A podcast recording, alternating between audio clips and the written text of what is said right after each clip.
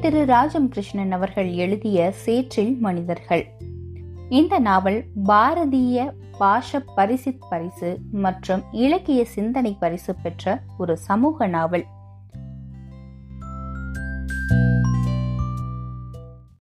அத்தியாயம் பதினொன்று. புதுக்குடியில் காலையில் மழை பெய்திருக்கிறது போல் இருக்கிறது. இரண்டு தூரில் விழுந்தால் போதும். சாலை கசகசவென்று கால் வைக்க தகுதியில்லாமல் போய்விடும். பஸ் நிறுத்தம் கசகசப்பின் உச்சம்.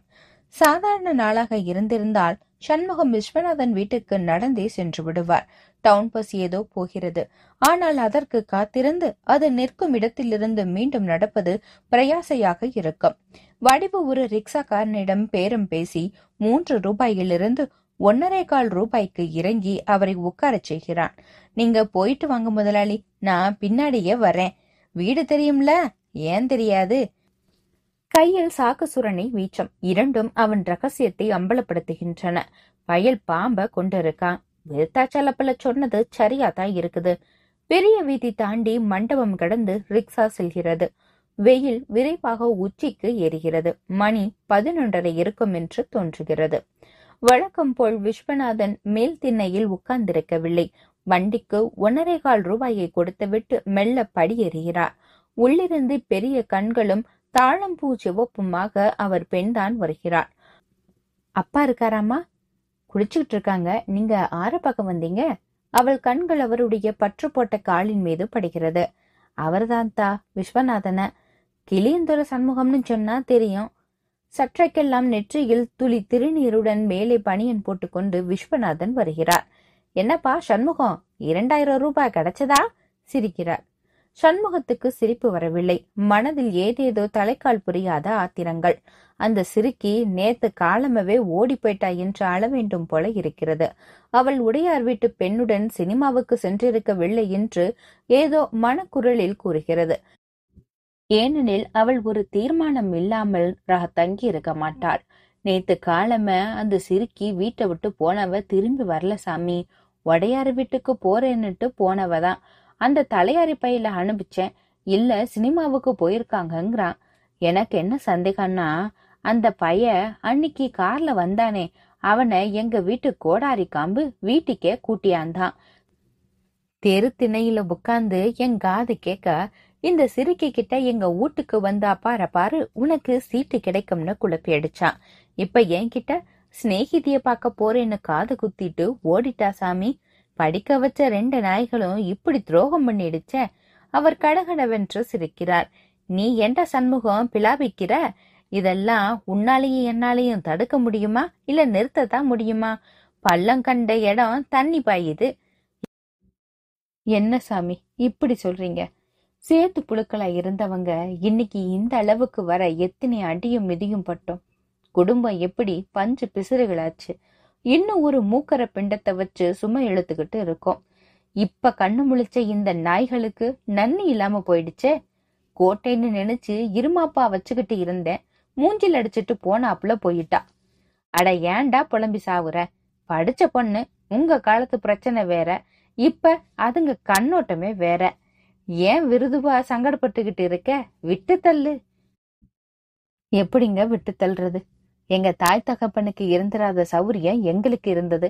எங்களுக்கு இல்லாத சௌரியம் எங்க மக்களுக்குன்னு அவங்கள கோபுரத்துல ஏத்தி வைக்க பாடுபட்டேன். பையன் கட்டிக்கிட்ட வேட்டிய நான் உடுத்துவேன். பொண்ணு அவளை சமீன் வீட்டு புள்ள மாதிரி நடத்தினேன். அவர் அருகில் வந்து தோலை பற்றுகிறார். என்னடா இவ்வளவு திறப்பையா இருக்கிற? பொண்ணாவது புள்ளையாவது ஏதோ உன் கடமை நீ செஞ்ச. அவங்க அவங்க கருமை பலனை அவங்க அவங்க அனுபவிச்சுட்டு போறாங்க. திடுக்கிட்டார் போல் சண்முகம் குலுங்குகிறார். வெந்ததை தின்னு விதி வந்தா சாவோம் நாம சாணி புழுக்கள் போல இருக்கத்தான் பிறவி எடுத்தோம்னு அறியாமையா இருந்துடக்கூடாது எழுந்திருங்கடா என்று ஆவேச பிரசங்கம் செய்த விஸ்வநாதனா இவர். என்ன சாமி நீங்களே இப்படி கருமம் அது இதுன்னு பேசுறீங்க. இன்னும் எங்க குடிசைகள்ல சிலரை தவிர எல்லாம் சேத்துல உழைச்சிட்டு கண்ணு குடிச்சிட்டு பொண்டு பிள்ளைகளை பாரறியா நிக்க வச்சுக்கிட்டு இருக்காங்க. நினைச்சு பார்த்தா ஒரு முன்னேற்றமும் இல்ல. சுடுகாட்டுக்கு போக வழி கொடுக்க மாட்டாங்க அன்னைக்கு சாமி கும்பிடாதியனோ வள்ளிக்கும் முருகனுக்கும் திருச்சி கல்யாணம்னு ஊர் மேய்கிற திருட்டு சாமிகளை ஏண்டா கொண்டாடுறீங்கன்னு அசிங்க அசிங்கமா பேசினானுவ. நோட்டீஸ் போட்டு ஒட்டுனானுவ. எங்க பொண்டுபையெல்லாம் திருட்டுத்தனமா சாமி கும்பிட போவாங்க. இப்ப திடீர்னு சாமி கும்பிடணுமா? கோயில சீர் பண்ணணுமா? இப்பவே குடிசைய காலி பண்ணணும்னு நிக்கிறானுவ. யாரா அது? அதான் விருத்தாச்ச பிள்ள. இன்னும் ஊர்ல இருக்கிறவங்க எல்லாம் தான். இப்ப ரொம்ப செழிப்போ? கோயில் சொத்தெல்லாம் அவங்க கையில தானே இருக்கு. பத்து வருஷமா கொள்ளையடிச்சுக்கிட்டு இருக்கானுங்கல்ல திருட்டு பயிலுவதான் சாமி பூதம்னு வேஷம் போடுறானுவ. அவனுங்களுக்கு தானே பயம்?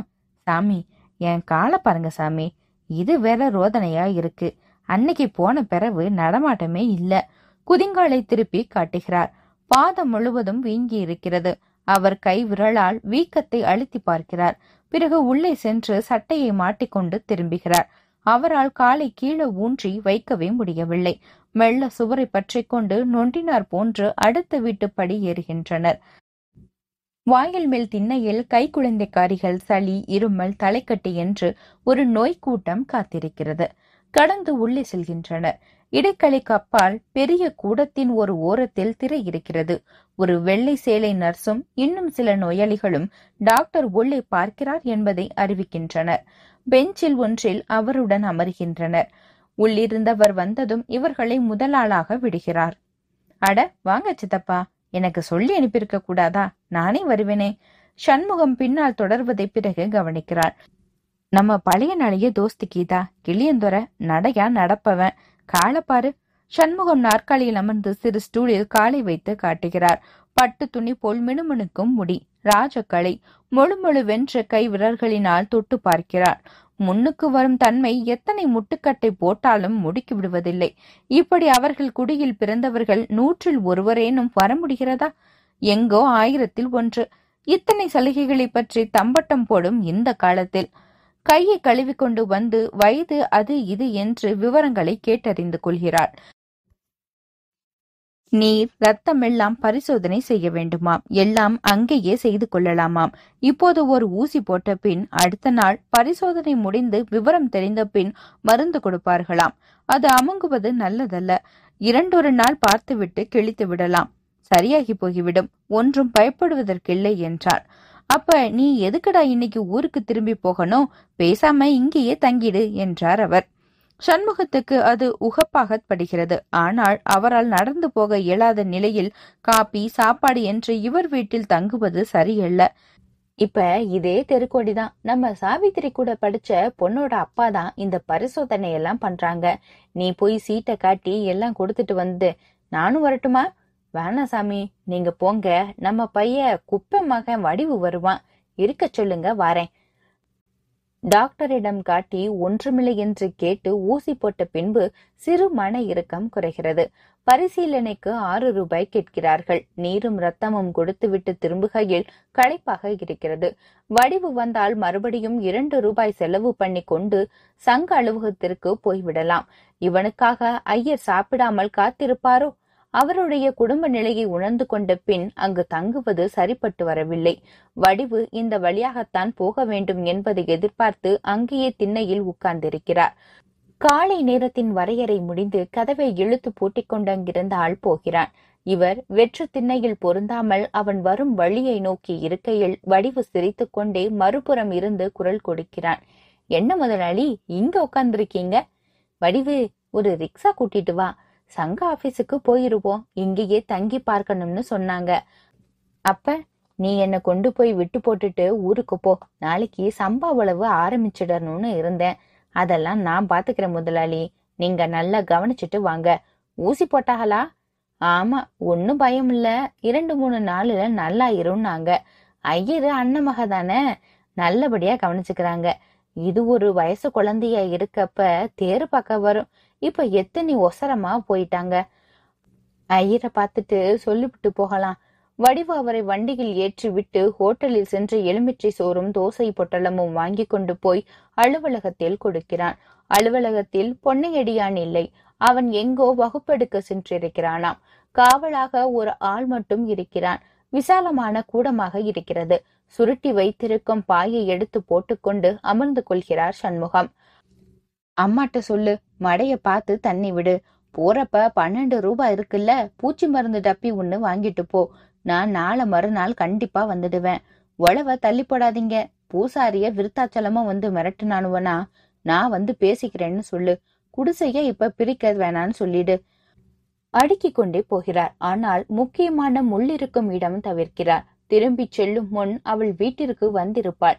இவரும் இங்கே தங்கும் வாய்ப்பில் பொன்னையடியானை கண்டு பேசி இன்னும் ஓரிரு தலைவர்களையும் வைத்துக்கொண்டு எல்லா தீர்மானமும் செய்து விடலாம் ஐப்பசியில் கட்டிவிட வேண்டும்.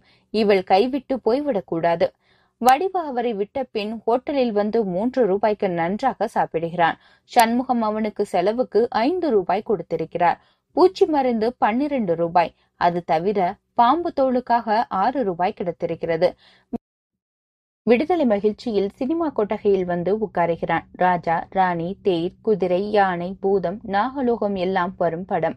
ராஜகுமாரியும் ராஜகுமாரனும் பூங்காவில் காதல் செய்யும் போது அம்சு அருகில் இருப்பதாகவே கற்பனையில் மிதக்கிறான். வாய்மடை வடிமடை வரம்பு வெட்டி குடிசைகளின் உறுதியில்லா நிலைமை எல்லாம் இப்போதைக்கு அவன் உலகை விட்டு அப்பால் போகின்றன. சூனியக்காரி ராஜகுமாரியை கிளியாக்கி கூண்டில் அடைத்து விடுகிறான். ராஜகுமாரன் பூதத்தின் துணை கொண்டு அந்த கிளியை தேடி புறப்படுகிறான். வழியில் நாகலோகம் நாககுமாரி காதல். பெரிய பெரிய விஷம் கக்கும் நாகங்கள் சாதுவாக இருக்கின்றன. நாககுமாரி அவற்றை ஒதுக்கி வைத்துக் கொண்டு அரசகுமாரனை உபசரிக்கிறார். இத்தனை பாம்பையும் வச்சு எப்படி படம் எடுக்கிறானுவ? எல்லாத்துக்கும் பல்ல புடுங்கிருப்பானுவலா ஆனாலும் ஒருக்கா மட்ராஸுக்கு போய் படம் பிடிக்கிறது ஷூட்டிங்காம அதையும் பார்த்து புடணும். என்ற ஆசை கபடமில்லாமல் முகிழ்த்து வருகிறது. இத்துடன் இந்த அத்தியாயம் நிறைவடைகிறது. இந்த நாவல் பற்றிய உங்களுடைய கருத்துக்களை நந்தினியின் குரலோசை என்ற ஃபேஸ்புக் பேஜில் பதிவு செய்யவும். மீண்டும் அடுத்த அத்தியாயத்தில் உங்களை சந்திக்கும் வரை உங்களிடமிருந்து விடைபெறுவது நந்தினி பாலகிருஷ்ணன். நன்றி வணக்கம்.